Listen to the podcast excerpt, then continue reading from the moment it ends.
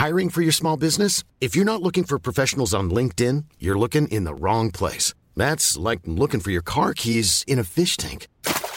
LinkedIn helps you hire professionals you can't find anywhere else, even those who aren't actively searching for a new job but might be open to the perfect role. In a given month, over 70% of LinkedIn users don't even visit other leading job sites. So start looking in the right place. With LinkedIn, you can hire professionals like a professional. Post your free job on linkedin.com slash people today. How would you like to look five years younger? In a clinical study, people that had volume added with Juvederm Voluma XC in the cheeks perceived themselves as looking five years younger at six months after treatment. Look younger, feel like you. Add volume for lift and contour in the cheeks with Juvederm Voluma XC. Reverse signs of aging by adding volume to smooth laugh lines with Juvederm Vollure XC. For important safety information and to find a licensed specialist, visit juvederm.com. That's J U V E D E R M.com. Not for people with severe allergic reactions, allergies to lidocaine, or the proteins used in Juvederm. Common side effects include injection site redness, swelling, pain, tenderness, firmness, lumps, bumps, bruising, discoloration, or itching. There's a risk of unintentional injection into a blood vessel, which can cause vision abnormalities, blindness, stroke, temporary scabs, or scarring. Talk to a licensed specialist to find out if it's right for you. For me, breath is dialogue. Like, are they sighing? Or are they like really anxious and like breathing hard? Are they like, you know, uh, uh, really upset and like on the verge of tears, on the verge of crying? Like, all of that sounds differently in your breath. None of that might be scripted as dialogue, we would still wire them. This is BIPOC Credits, a podcast highlighting BIPOC crew members working in the BC film industry. Listen in to stories from behind the scenes of your favorite films and TV shows. Together, let's celebrate the progress we've seen so far in becoming a more diverse film industry. Plus, learn how you can be a part of the BC film industry. Here's your host, Andy Wong. Hello, welcome to another episode of BIPOC Credits. For those who have been involved in the BC indie film scene, you probably know today's guest. He is a local legend that works as a one man sound team, but is slowly growing his team through mentorship. Alex Shamku has been working in the industry for a decade. Instead of finding work in the union world, though, Alex has dedicated his career to working with independent filmmakers and the local community. His philosophy directing his passion is incredibly inspiring. In this episode, he talks in detail about his role as a sound mixer in independent filmmaking. He gets really technical as well, and if you're an independent filmmaker wanting to learn more about how to get good sound in your films, this is the episode for you. Finally, he talks about why he is on this new journey of mentorship and why it's important to him to boost up the BIPOC community in indie film sound.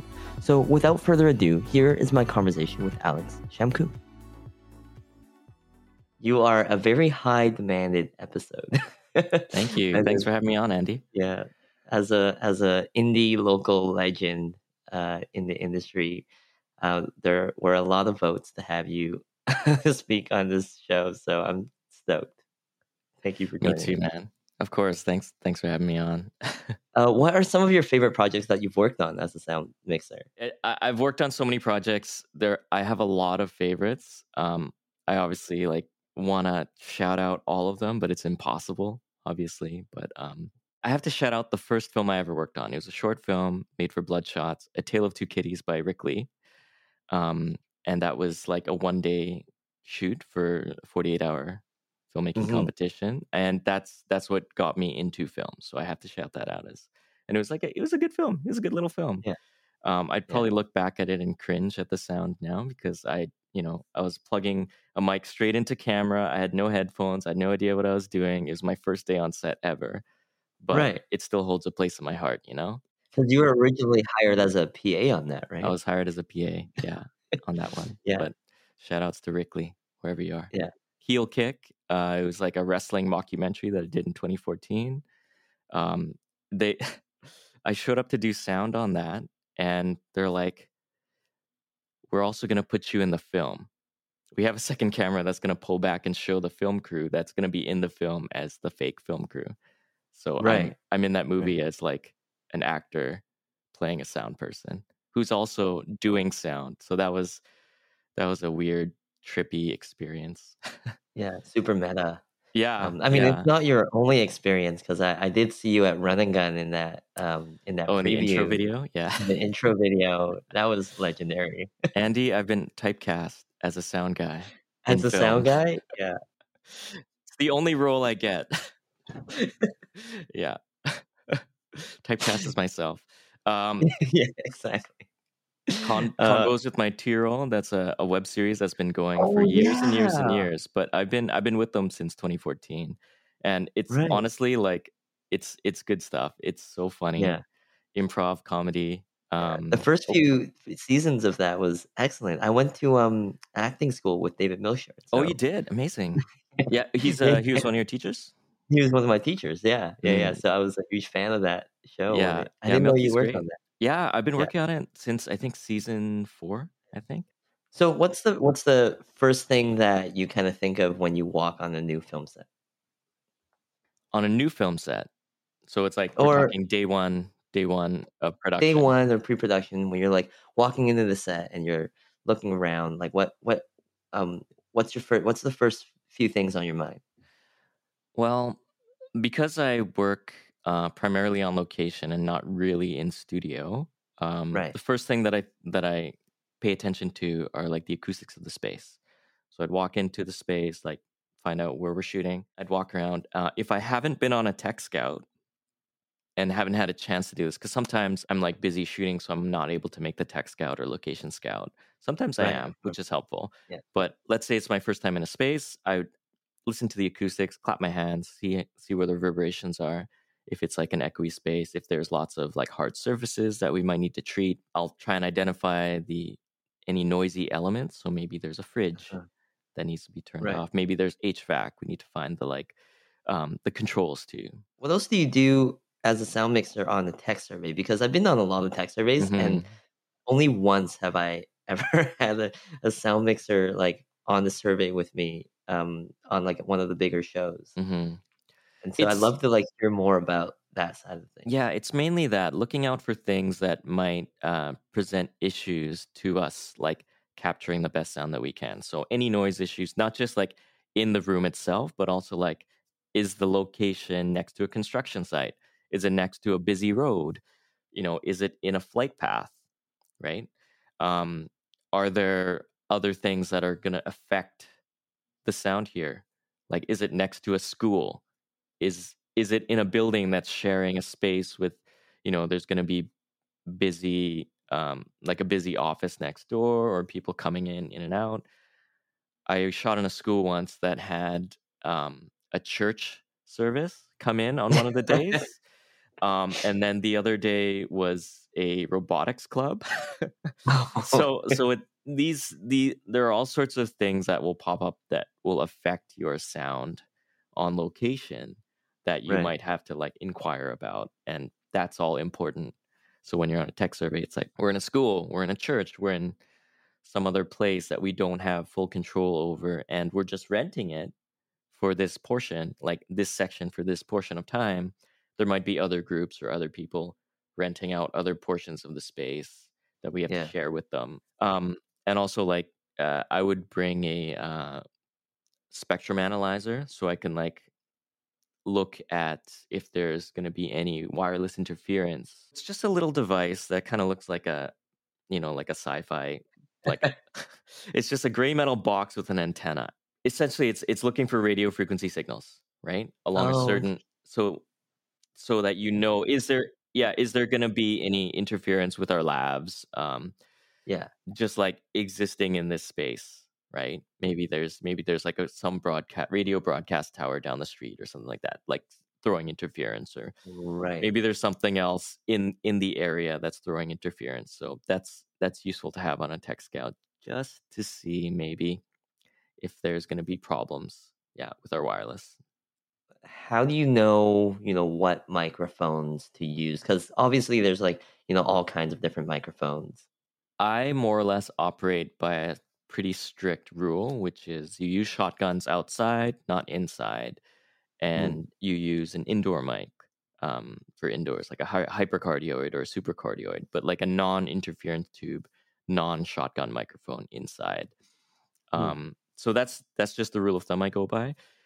Right. And you know, I have my microphones for each, right? So I have my um, Sennheiser 8060 or a Sanken CS3E. Those are my shotguns for exteriors, and they live Right. permanently in blimps with dead cats or the the wind wind muffs on there. Um, and for indoors, I just use an MKH50. I don't use any other mic indoors, just an MKH50. Just the MKH50. Yeah, yeah. That's a Sennheiser, right? Sennheiser. Yeah, yeah, yeah. And there are other brands, obviously. So so Schoeps makes a 641. Um, it's a it's a modular microphone, but that's that's between the Sennheiser MKH50 and the Schoeps 641. Those are the two mics that are overwhelmingly used in film and television production Mm, in okay. interiors. Yeah, So there is a difference between the build of them and how the, the quality of how they sound, right? there is. Yeah, they're engineered differently. Um, and Sennheiser microphones are more resistant to moisture and uh, and wireless interference. So that's why I picked that because here in Vancouver it rains a lot, as you know, um, and and just you know humidity and everything. It's more it's more resistant to that, and so I just didn't want to roll the dice. I was on a film shoot once, and a mixer had a Schoeps mic, and it it was too humid, and the microphone died, and I didn't want to have that uh, happen to me. So I decided to go with Sennheiser for all my mics. Right. Right. Yeah, it's uh it's funny because in school, when I was in school, um we learned about all the different types of microphones. Um like you know, uh, hyper hypercardioid, dynamic, you know, all that. Um but we only ever were able to use like a 416 Sennheiser Mm, shotgun. yeah. That was the only thing in our kit. Really? So, Which which Yeah, school? that Which was- school?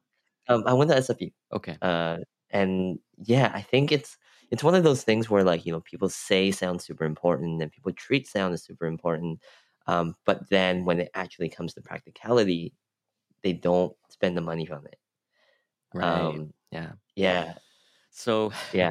the 416 has this interesting um I guess uh it's it's a legendary microphone because it's a microphone that was used in film and television for decades, right? Like since the 80s, Right. maybe even longer.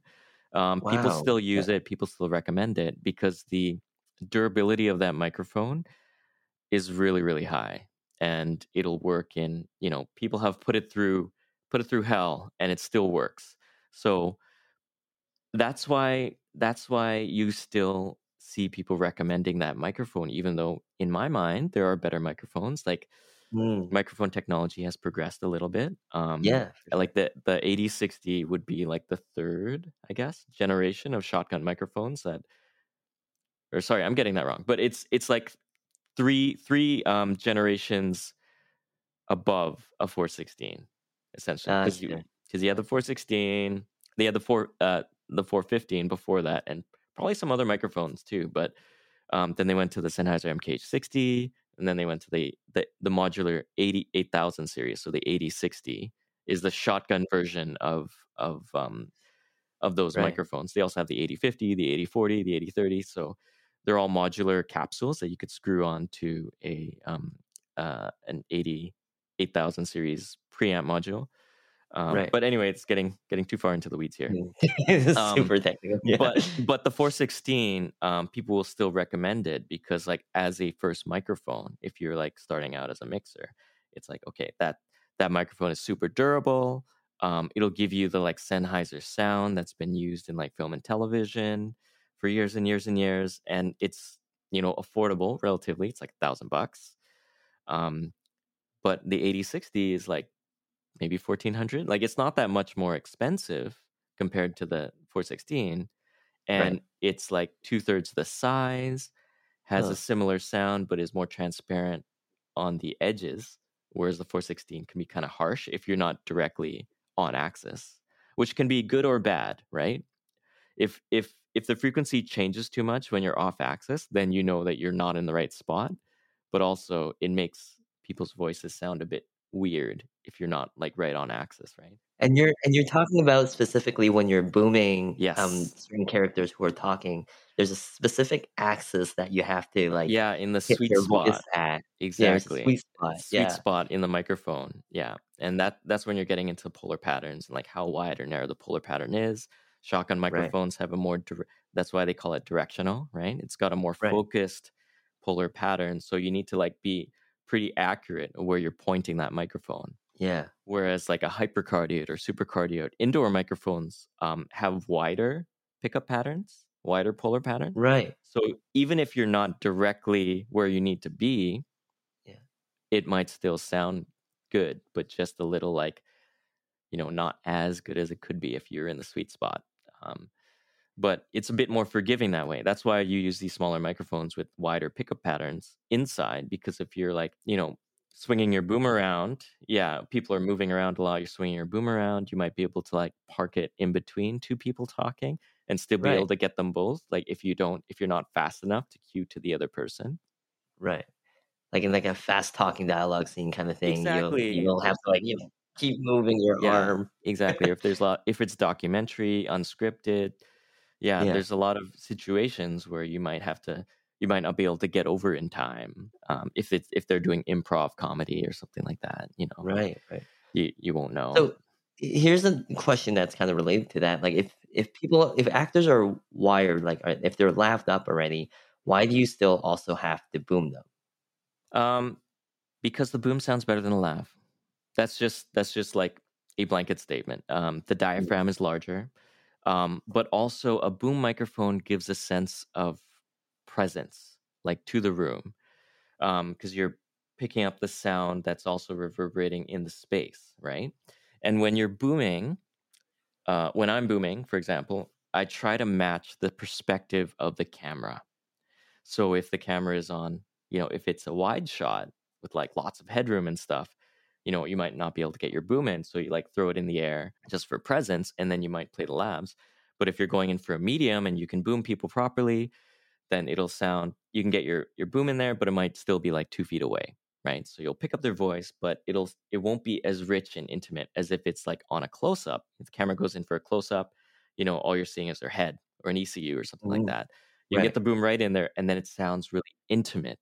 It sounds really rich, right? It's matching the perspective of camera so that when they do cut to these frames, it'll it'll it'll have the sound that should go with the frame, right? Right.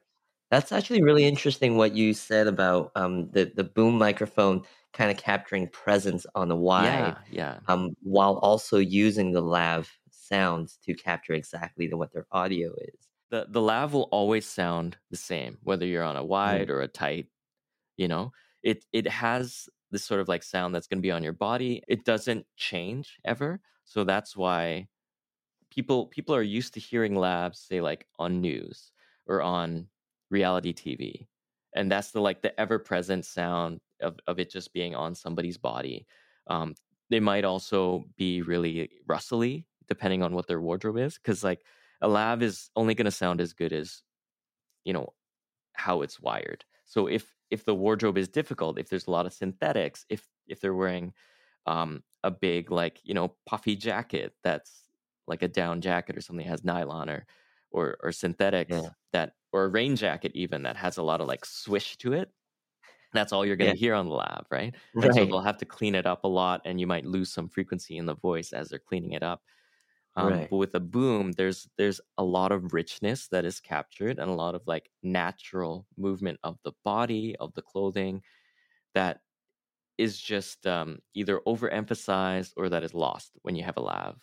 Wiring is definitely like a, a skill that I it, it's such an important skill that Yes, yeah. people don't uh realize it's tricky. Even even with like you know ten years of experience, like I still have wiring challenges. Right? There's Mhm. it's it's it's um a constant learning process and there are new like accessories and mounting options and straps and all sorts of things that are coming out all the time to try and Mm. improve um, how to mount wires better how to reduce uh, clothing noise better Yeah. um, all sorts of tricks like i have a, a fishing tackle box full of like wiring accessories It's just like, okay, maybe this didn't work. Let's try this, right? Let's try let's try a foamy instead of like a rubber mount. You know, let's try something that's plastic, or let's try something try something that's a little bit low profile, or maybe all of that is too much, and let's just tape the microphone to the body. You know, Yeah. like sometimes the simplest solution is the best solution, right? And you like forego all these other things. Do you find it definitely like helpful when you have um, multiple people kind of helping you out with different processes? So like you know having a boom op and then a sound assistant to do you know wires. Absolutely. And having a team is always helpful, especially as the scope of the project scales up. That's one of the reasons why I don't do bigger scale projects because like I primarily work by myself. Mm, As something scales up, uh, the amount of work scales up, right? So right. each character you add to a script needs to be wired. Everyone in a scene needs to be wired. So like as you go past four, five, six, seven, you're gonna have to wire all those characters in a scene, and that takes time. Do you kind of like listen, like do checks and then like listen to it while you're like and mix it while you're kind of um testing the uh, wires out? As they are getting wired, you're also running a mic check on them because people also have different volumes of voices, right? So somebody might have a booming voice that's like just because they are like a hulking person, hulking beast of a human, or someone Yeah. might have a very like small, timid voice because they're just you know a small human, or it might vice versa. Maybe they have a really good projecting voice. They've been theater trained. Like lots of actors, they come in all shapes, sizes, flavors, loudnesses. So sometimes you might have to like really crank the gain on someone who is has a very soft voice, and maybe they when they act or you know in this particular scene they're like very soft spoken or whatever. Maybe they're whispering or something like that. But an actor that's in a scene with them just has a naturally booming projecting voice, and you got to turn Turn that volume down. down. So those are things that you don't want to figure out while you're rolling. You want to be able to adjust that right after you wire. You'd run a, a little mic check, get them to say some of their lines, or just ask them a question like, "What have you What have you had for breakfast today?" That's actually a bad question to ask actors because they'll never tell you the truth. they, they don't want to tell you what they're eating. So my go-to is like, "What was the last movie you saw?" Or like, "What are you watching on TV on Netflix?"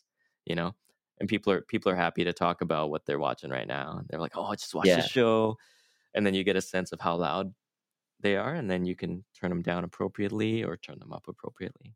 So now you're getting into mentoring and trying Mhm. to build, bring people up into you know the indie industry. What what kind of lessons is in a curriculum of Alex Shamku course? um, oh man, I don't I don't know that I have a curriculum per se. um, but I do have an idea of what what I want to teach people when I'm mentoring people. I yes. uh, yeah, I don't teach them ASMR. That's for sure.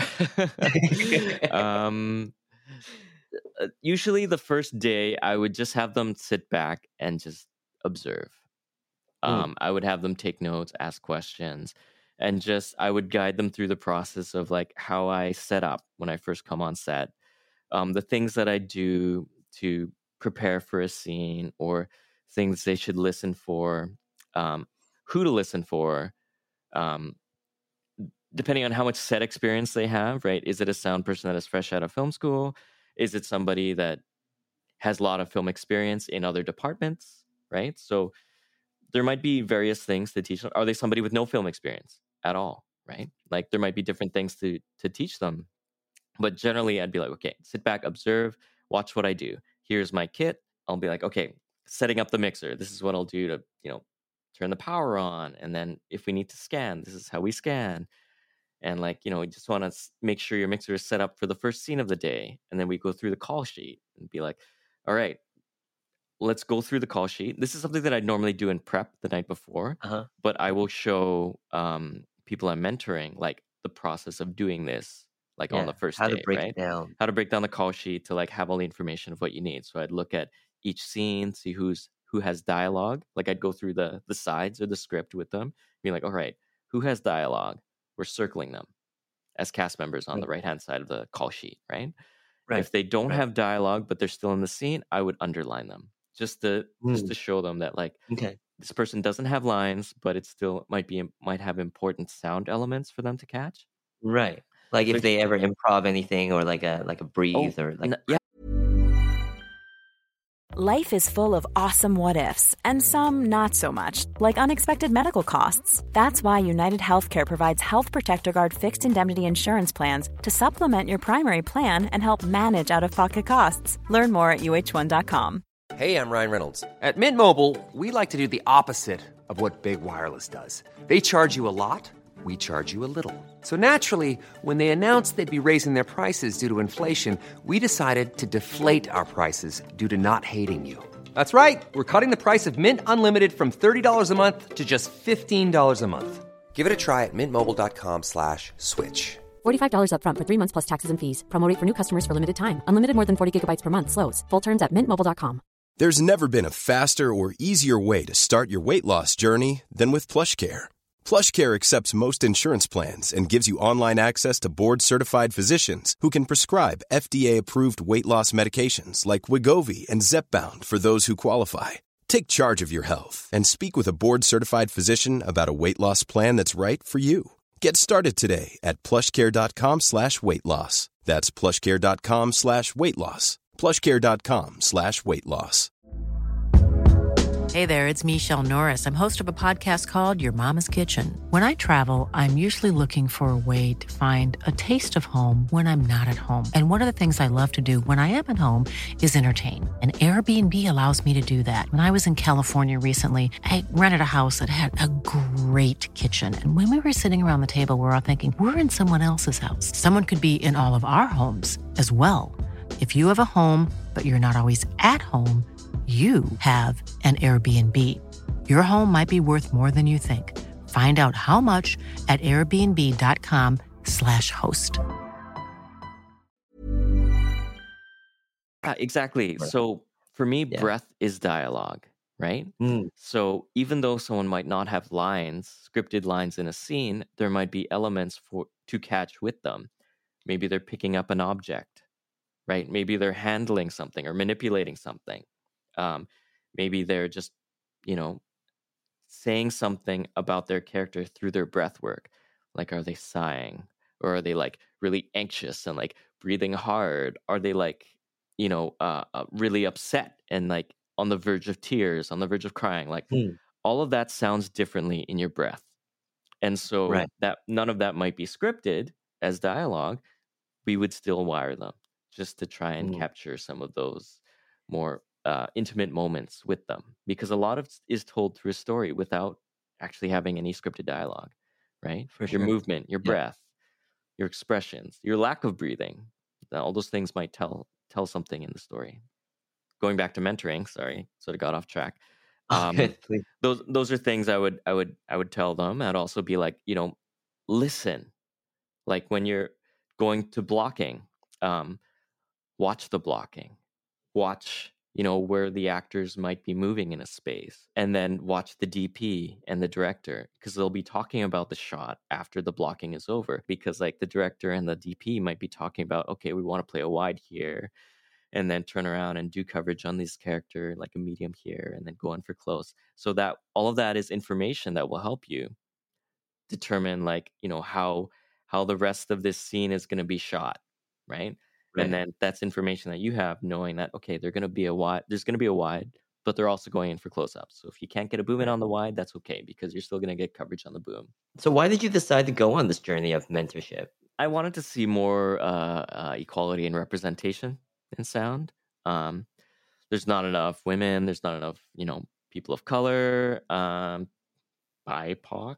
there's not enough, not not enough BIPOC people uh, in the sound department. But also, like you know, sometimes people will shoot me an email being like, "Hey, I'm doing this project, but I'm looking for someone who's like LGBTQ. I'm looking for a woman or something." Because it might be a really sensitive documentary. They're going into like Right. women's prisons, or they might be going into uh, a space full of like, you know, interviewing subjects that have experienced like abuse or trauma or something like that, and and they're looking for someone who's really sensitive and could understand these issues. So I've I've gotten those requests where they would prefer, you know, having a sound person there, and like I would have nobody to recommend them, right? Or Mm. maybe like one or two names. there needs to be more sound people that have those lived experiences. Just just increase the diversity in the sound department. hmm Period. Right. And at the end of the day, there's only one Alex, so. but but it's not it's not about having about me doing these jobs as it is just Yeah. like increasing the diversity and representation of the crew on set right because i think that's always helpful right because then you could check each other's uh you know privilege and bigotry and stuff like that you know Yeah. if if everyone is just homogenous like there's no difference of opinion there's no difference in life values or whatever like i think it it brings more to a set when you have diversity of like life of lived experience of background culturally everything right Yeah, know. It- absolutely. and and people need to see that you know if somebody is growing up that's a minority and they don't see themselves whether in front of or behind the camera they don't consider that that's a viable career path I guess this is why you prefer indie projects and short films over like, you know, feature films and yeah yeah, because you get to work on so many different diverse um diverse projects in in a single year. It's true. It's true. Um, and the create they're more creative. Indie projects are more creative than, um, you know, bigger budget. So- Somebody is going to needle me for that, but it's in the sense that, you know, if if you can, if you if you want to um, write and create a project based on your own lived experience, you can just do it. You know, Yeah. as an indie filmmaker, I'm only now starting to see like big stories come out that are diverse and representative, right? Like only in the last few years have we seen like Yeah. the Crazy Rich Asians, the the Farewell, like stories being told on screen about Asians, Asian Americans that you know that are representative of people that live in North America, right? Not just about white Americans. I think because of your dedication to indie and and your philosophy on it, that's why everyone is like loves you so much. Do you do you ever do you ever get stressed out about where your next paycheck might come from, or like being someone that only works in indie though? Um, like, is there enough indie and non-union projects to to support um freelancing that way? to make a living, yes, yes. Yeah. um, because um, it's not just when we talk about film, working in film, we kind of think of oh, like TVs and movies, short films, feature films, television, but there's so much more uh, visual medium that needs sound and recorded sound than just like those things. There's a lot of like nonfiction um, work, like a lot of documentary work, reality TV work, love it or hate it. Um, there's lifestyle shoots. There's like you know home renovation shows. There's a lot of like corporate video, commercial, Right. There's a lot of stuff that that exists outside of union uh, narrative work that you can take on as a sound mixer or a sound recordist. Um, and actually, documentary work is is if I only did documentary work, I would be happy because Wow. if you're Yeah. doing a documentary about something, it's already interesting, right? Like, why would you Yeah. spend You're the time and money? new, right? Exactly, you're learning. It's like it's like getting a free education, being paid to be educated. You know, it's Yeah. so cool, and you're Yeah. interviewing people that are super interesting. Yeah, if I could just work in documentary for the rest of my life, I'd be happy. Um, but there, you know, I do a lot of corporate video. I do a lot of like very small crew commercial. I might be doing a job where there's literally three people on set myself, Mhm. the DP cam op slash gaffer, and a director, producer, right? Yeah. Um, so there's a lot of small crew stuff that I also work on as well. I guess that's this really special thing about being in sound is like other than you know being on camera or in, in like being in the camera department, you're also one of the really necessary people in order Exactly. capture video. right? Exactly, exactly. And so um it's a good place to be, right? Because you're never wanting for work. It's just a matter of like what your connections are, what your network is. Do people know who you are, right? At this point in my career, you know, I'm I'm 10 years out of film school. I've built my network enough that I don't need to have a second job. Mm. But for the first seven years out of film school, I had a second job Oh, that I used to like like part time supple- go in and supplement uh, my income doing doing sound because like I really wasn't making a living. You know, I'm a little privileged that you know I was able to make it all work and keep working on indies, but that's why a lot of people don't necessarily work on indies, right? Because they know it's not a stable income for them necessarily. Um, the budgets for sound department might vary wildly. There really isn't a set rate. hmm Um, and so there is, you know, people have to live, right? They got to put food on the table. They got to pay their rent. They got to pay their their bills. Yeah, and so that's why they opt to go the union route because they know, Right. okay, get into the union. It's like a set set pay per hour, and I know, you know, if I get in with the crew, I could be on a show call and work, you know, for seven months of the year and just have a steady paycheck. That's important, Yeah. right? People have to And the money becomes pretty consistent afterwards. Yeah, Exactly, sure. pretty consistent. So, you know, it you know, I'm kind of lucky in that I Yeah. was able to Yeah. like um what's the Make a term? career I was able to cut my teeth uh doing a lot of Yeah. student films, a lot of short films and Yeah. slowly like build up my network of um Mm. people in the indie scene, also do a lot of corporate and commercial work on the side, like small crew stuff and sort of like make myself known to different producers and different different Yeah. directors that would 'Cause it's bring me really interesting. hmm Um, sound is one of the, the the only departments where you can rarely get um crew to work for free. Uh, and uh, you you mentioned that's because of you know kit rentals, but that's also because of like you're needed, like supply and demand, right? yeah, and and you know, we're also I would say like along with makeup, uh we're one of the Mhm. only the only um crew members that's expected to like own and bring all their own gear, right? right. Like you can go to the camera rental shop and rent, you know, rent an an Arri Alexa that would have cost somebody like 50 grand. Right. You know, fully kitted out maybe close to 100 grand, but like you could rent all those pieces. Yeah. Um you could do that with sound, but it would cost you so much. There's only one rental house really that's doing uh, you know that has everything that you need and that's Trew Audio right Right. um and they don't have nearly enough kit to like rent out to like dozens of productions at the same time right so there's a lot of camera rental houses out there that can like hook you up with what you need a lot of grip gear that's all rented there, well there's certainly a lot of like owner operators in town that like own their own cameras or own their own grip Yeah. kits and stuff like that um, but I would say the gross majority of sound people working as professionals in town own their own kits, right? And they might have invested hundreds of thousands of dollars into those kits. Yeah. And so when you when you come on uh, to work on like indie projects, you you need to recoup that investment, right? It's an it's an investment in yourself, in your career, in your business.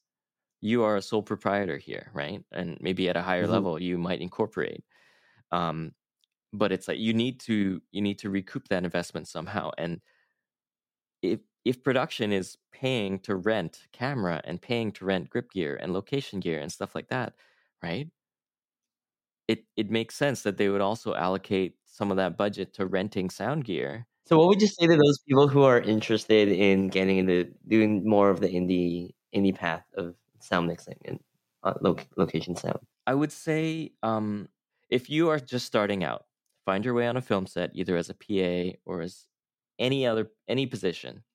Um, message some sound people, say that you're interested in coming on set. Maybe you can like shadow somebody for a day, shadow a mixer, shadow uh, a recordist. Uh, just get on set. I would say just get on set and and observe. Observe what the sound mixers are doing. If you already have gone to film school and you like have an idea, you've played with some sound gear, do student films, right? Do contest films. Um, Mhm. Find your way onto these projects where the stakes are low, right? I, I would Mhm. say don't if you don't have any set experience, don't volunteer to do sound on a feature film. you know, like like don't jump into the deep end. Jump go Yeah. into the shallow end. Ease in. Yeah. Right. See, read a lot. Um, I I did an incredible amount of research and reading and everything like that. Like read Mm. read manuals for for the equipment. Go on Yeah. forums like JW Sound Group, go on Facebook, Freelance Mixers Group.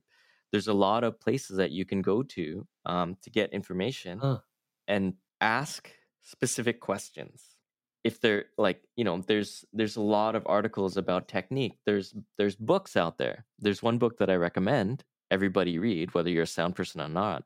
Just came out. It's called Behind the Sound Cart. It came out last year, I think. Behind the sound cart. Behind okay, the sound yeah, card, yeah. I'll check so it's out written sure. by uh, uh, I apologize. They'll never probably hear this, but uh, Petrushka Mirzwa, I think is, is her name. Um, so she is a um, a sound person that spent a lot of time in Hollywood uh, since the '80s as a boom operator on like Tarantino films, and like that's Huh. essentially a, a book that she wrote about basically the entire process of um, production sound, like from being a sound assistant through a boom operator through a mixer, and that is one of the most like um, concise, up to date books about film sound that I think you can you can have you can read. Yeah, that that is that is the current bible of production film sound. That's cool. I would say. And there's other there's other books out there, the Location Sound Bible, uh, Sound Man, which I think was written by a local sound person here. Before we wrap it up, uh, I'd like to ask you some rapid fire questions. I ask Yeah. everyone on sure. the show. Oh, what's the worst advice you were ever given? Oh man, um, you know, I don't think I've ever really been given bad advice as far as like sound and career and stuff.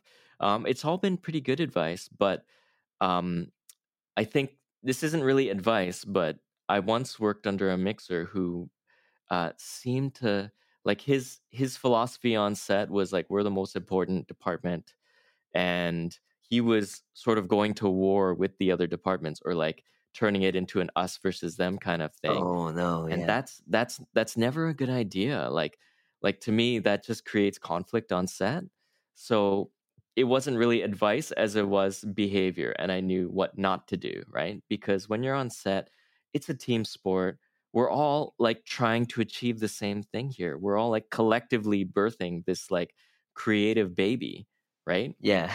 and we're like getting it to the finish line. So make friends, make friends with the departments, right? You need to liaise with everybody. You need to liaise with the camera department. You need to liaise with wardrobe. You need to liaise with, you know, the ads, the grips, you know, lighting. Everybody. You need to be friends with them because they're going to help you out. What's the best advice you were ever given? The best advice I was ever given. Oh man. Um, it's not specific to sound. Yeah. and it's not really advice that I was given, but there's more than one way to skin a cat, right? Like, I'm not talking about dead cats here, but in the sense that like whatever gets you to the end goal of of Yeah. capturing good sound, there are rules and principles that we live by, right? Use a shotgun outside, use you know a non-shotgun inside, but sometimes a shotgun might be what you reach for on the inside, Mhm. right? Maybe you're shooting Right. with multiple cameras, three cameras on a soundstage that's treated. You might use a shotgun inside. There are not hard and fast rules. There are principles that you take into account, but then you also decide what is what is going to give me the best sound in this situation, right? What would you tell your younger self before starting in this industry? Buy once, cry once. Buy once, cry once. yeah. So in the sense that um when it comes to gear purchases, Yeah. they might be looking at something and be like, "Well, I I don't want to spend that much money on this. I'm going to go for something cheaper. Maybe we'll get this wireless wireless uh package off of Amazon." Or maybe, you know, Yeah. there's there's something cheaper that I'd get instead. And then they find out, "Oh, it's not good." And I have to Yeah. like buy something more expensive that that is good. Uh, You see that happen a lot with people that are just Yeah. starting out and for myself as well, like I started out with something cheap and then I had to like pay more money to upgrade and then upgrade that and upgrade and upgrade. So I would say like understand the professional tools and buy the professional tools. In your opinion, what does a more diverse film industry look like? I mean, more diverse, more diverse stories, more diverse crew, people of all backgrounds, cultures, orientations, genders. Like you don't want a homogenous set, you don't want a homogenous story, right? It's just yeah, that's that's what diversity looks like and we're getting there. we're getting there, right? Well, where can people find you uh, if they actually did want to get into, um, did want to hear more or like um, get into sound or anything like that? Yeah, I'm I'm I'm on social media. I'm on Facebook, uh, Instagram. You can find me on set. I'm working all the time. Too much. There you go. Um, and just yeah, just let me know that you know you're interested in in doing sound, and I'll be like, okay, I'll add you on the list. Um, if if you've you know if you have a kid or if you want to do more of a specific type of job, or maybe you just want to come be mentored for a bit or see how I do things, I'll bring you on set. Thanks so much, Alex. Uh, that this has been fantastic, and I really appreciate you being here. Thanks for having me on, Andy. It's been a pleasure. Thanks so much for listening, everyone. I hope you found my conversation with Alex as informative and inspiring as I did. Check out my episode earlier this season with Mick Narciso if you want to hear more conversations about the indie Vancouver film community and what is needed to become a more united industry. As always, please go follow us on Instagram. Our producer, Nightingale, consistently promotes upcoming events and opportunities for BIPOC crew members in the BC film industry. So check that out. If you miss anything on Instagram, we have an episodic newsletter where you can find all that information as well as additional information on our guests. Alex sent us a ton of great resources to share with you all to learn about getting good sound on our newsletter as well. If you want to support our podcast, go leave a review on iTunes. That really helps us. But most importantly, share this with your friends who you think could really benefit from this episode and help them find a career in sound, or at the very least, be equipped with getting good sound for their next film. Hope you guys have a fantastic week, and I'll see you on set. Thanks for listening to BIPOC Credits by Andy Wong. This episode was produced by Nightingale. Our editor is Rihanna Toy. Graphics by Joshua Lamb. Theme music by Peter Robinson and Patrick Fiore. Intro and outro voiceover by Mike Lee. Thank you to our community partner, CultureBrew.art, for supporting us. Don't forget to like us on Facebook and Instagram at BIPOC Credits. If you're enjoying what we're doing here, subscribe to our newsletter to get all the juicy information we didn't quite get to in this podcast. Thank you once again for listening to BIPOC Credits.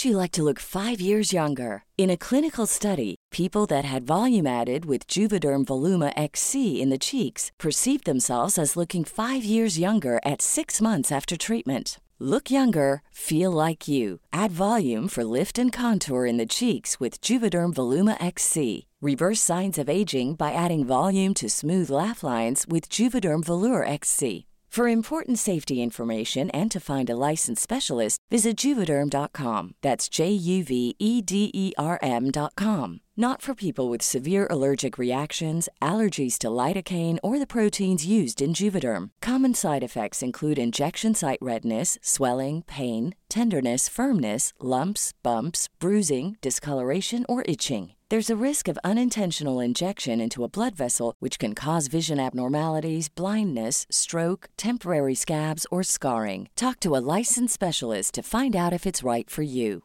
Hey, folks, I'm Marc Maron from the WTF Podcast, and this episode is brought to you by Kleenex Ultra Soft Tissues, your ally to help tackle your allergy symptoms this season. I love the change of seasons, but nobody loves pollen and all those other things floating in the air that make you sneeze during this nice weather. Kleenex Ultra Soft Tissues are hypoallergenic and allergist approved, so fight back against watery eyes and runny noses without worrying about irritating your skin. For this allergy season, grab Kleenex and face allergies head on.